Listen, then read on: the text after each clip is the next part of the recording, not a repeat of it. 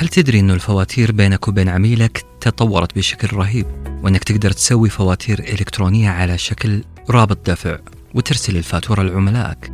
كل هذا عن طريق تطبيق goCollect المقدم من شركة Tap الخليجية للمدفوعات.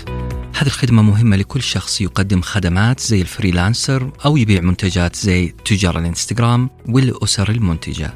بكل بساطة رقم واحد أنشئ الفاتورة. رقم اثنين أرسل رابط الدفع لعميلك. رقم ثلاثة حصل فلوسك. على فكرة هذه الحلقة برعاية شركة تاب الخليجية للمدفوعات اللي تخدم أكثر من 70 ألف تاجر في المنطقة. تقدر تحمل تطبيق جو كولكت الآن وتتعرف على طريقة عمله في وصف الحلقة.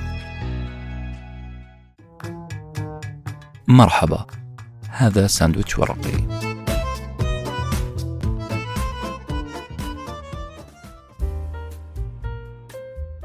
الحلقة الرابعة التكلفة الغارقة. أعرف لكم واحد اتفقت معاه في يوم من الأيام إننا نتفرج على فيلم نهاية كل أسبوع. كان كل أسبوع يتكرر نفس المشهد بينه وبينه. يعدي من الفيلم ساعة وأشوف في وجهه نظرة امتعاض وبلا تردد أو تأنيب ضمير يقول لي هذا يكفي. خلينا نوقف الفيلم ونشوف فيلم ثاني. مباشرة أعطيه نظرة استغراب وأقول له مستحيل إحنا ضيعنا ساعة من وقتنا ومستحيل نغير الفيلم تنتهي سهرتنا كالعادة في جدل إما أن نوقف الفيلم أو نكمله في رأيكم الشخصي من هو الغلطان فينا؟ هل الصح أننا نوقف الفيلم لأنه فعلا فيلم ممل ويبدو أن السهرة راح تخرب بسببه؟ ولا نكمل الفيلم لأننا أوريدي بدأناه؟ احتمال الفيلم يحلو بعد شوية. راح أجاوبكم في نهاية الحلقة من هو الغلطان. لكن من حقكم أني أعطيكم هنت أو ملاحظة بسيطة تساعدكم في معرفة مين الصح ومين الغلط. الغلطان هو الشخص اللي فينا فكر بطريقة اسمها التكلفة الغارقة. اسم غريب شوية التكلفة الغارقة. خلونا نشوف مين فكر بطريقة التكلفة الغارقة أنا ولا صديقي.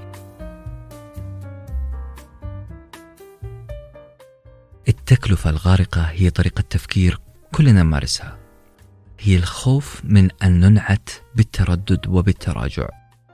معظمنا يخاف أن يوقف مشروع فاشل تماما والسبب جملة واحدة تطرق رؤوسنا كلنا بمطرقة من حديد.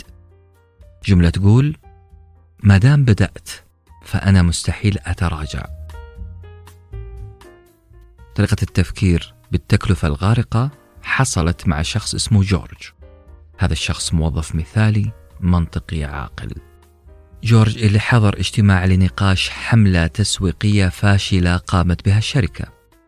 جورج ببساطة اقترح أن الحملة لازم توقف فإذا بمدير التسويق يصرخ.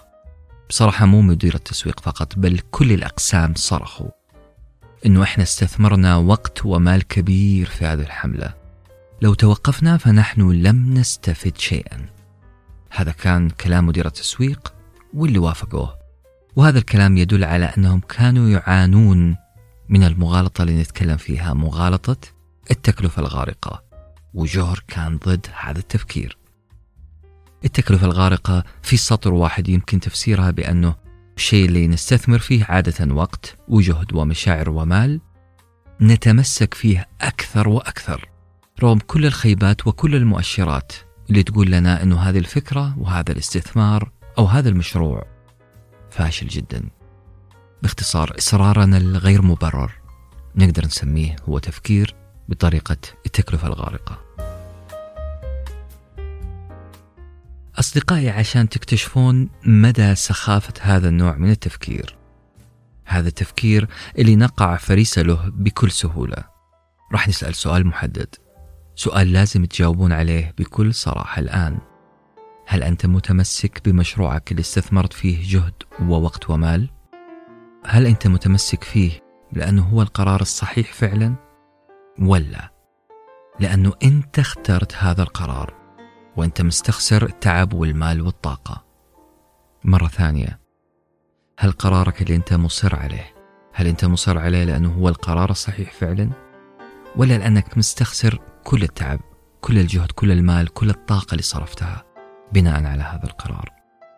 أصدقائي قليل من العقلانية راح يكشف لك مدى خطورة التفكير بطريقة التكلفة الغارقة لأنه بمثال بسيط جدا كأنك واقع في بركة من الرمال المتحركة بركة عناد بركة كرامة وكبرياء.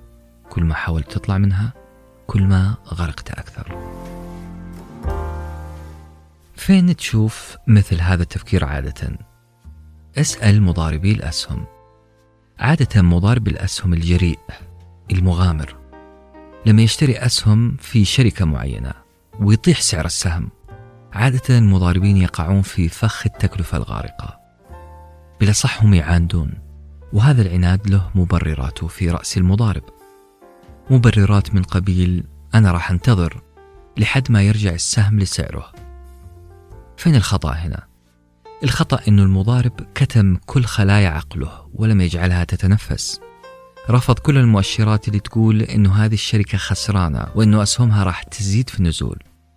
ما فكر في مستقبل السهم أبدا ما فكر في المؤشرات الصحيحة بل فكر في الانتقام من السهم. فكر في ضرورة إثبات صحة قرار السابق وهو شراء هذه الأسهم. مرة ثانية التركيز على إثبات صحة قرار القديم وليس اتخاذ قرار صحيح جديد أو تعديل في هذا القرار حتى لو كانت تعديلات بسيطة هو الكارثة. الإصرار على نفس الأداء على نفس الأسلوب اللي سبب لك الفشل السابق. هذا هو أكبر كوارث طريقة التفكير الغارقة طيب سؤال ليه إحنا كذا؟ ليه ممكن إحنا كبشر نفكر بهذه الطريقة؟ باختصار لأنه الإنسان عادة يحب يبحث عن الاستقرار. الثبات والاستقرار معناه الأمان. ثباتك على موقف معين هو مؤشر أمان ونجاح. والعكس صحيح. الإنسان الفطري اللي أغلق منافذ عقله يرى بأنه أي تغيير في موقفي في قراري في بعض قناعاتي يرى أنه هذه خسارة وضعف. التغيير في الموقف يبدو لنا مؤشر هشاشة خاصة وخطين تحت كلمة خاصة. لو التغيير والتراجع كان أمام أعين الناس. لأنك راح تنعت في الأخير باللا مستقر المتردد الخائف. إحنا نعتبر التناقض في القرارات اللي بناخذها مؤشر ضعف وفشل على الأقل الغالبية العظمى من البشر. إذا قررت في يوم أن أنهي مشروع مثلا أو هواية أو فكرة بدأت فيها من شهور؟ سينظر لي الناس على أني متردد ومتناقض. إني إنسان مزاجي غير جاد غير جدير بالثقة. ويا لطيف.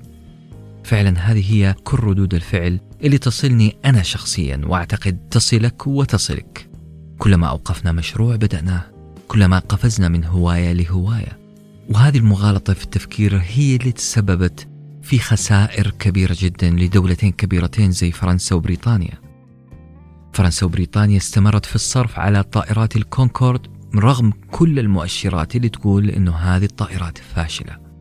في عقل البريطاني أو الفرنسي إنه إحنا استثمرنا وسنستمر في الاستثمار والصرف حفظا لماء الوجه. وأكيد حيطلع معنا حل مستقبلا. وكانت هذه فعلا مغالطة. وعشان كذا علماء النفس وعلماء المنطق. سموا هذا النوع من التفكير مغالطة تأثير الكونكورد.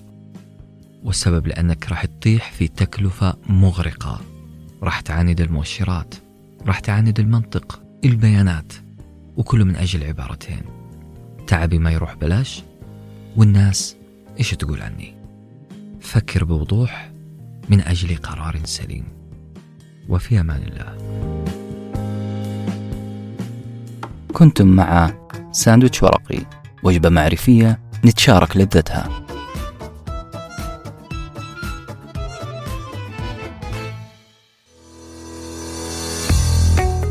إذا كنت شخص يقدم خدمات freelancer أو يبيع منتجات على الإنستغرام أو من الأسر المنتجة وتواجه صعوبة في إدارة ومتابعة فواتيرك ودك تسوي فواتير إلكترونية لعملائك وتحصل فلوسك بكل سهولة. الحل في تطبيق goCollect المقدم من شركة Tap الخليجية للمدفوعات. هذا التطبيق يساعدك تسوي فاتورتك على شكل رابط دفع وترسلها لعميلك على الواتساب أو SMS أو الإيميل. ومن خلال الرابط يسدد العميل الفاتورة بأي وسيلة مثل مدى أو Apple Pay أو البطاقات الائتمانية. بكل بساطة رقم واحد انشئ الفاتورة. رقم اثنين ارسل رابط الدفع لعميلك رقم ثلاثة حصل فلوسك. تطبيق goCollect يدعم جميع بنوك السعودية والخليج ومصر والأردن ولبنان. هذه الحلقة برعاية شركة Tap الخليجية للمدفوعات اللي تخدم أكثر من 70 ألف تاجر في المنطقة. تقدر تحمل تطبيق goCollect الآن وتتعرف على طريقة عمله في وصف الحلقة.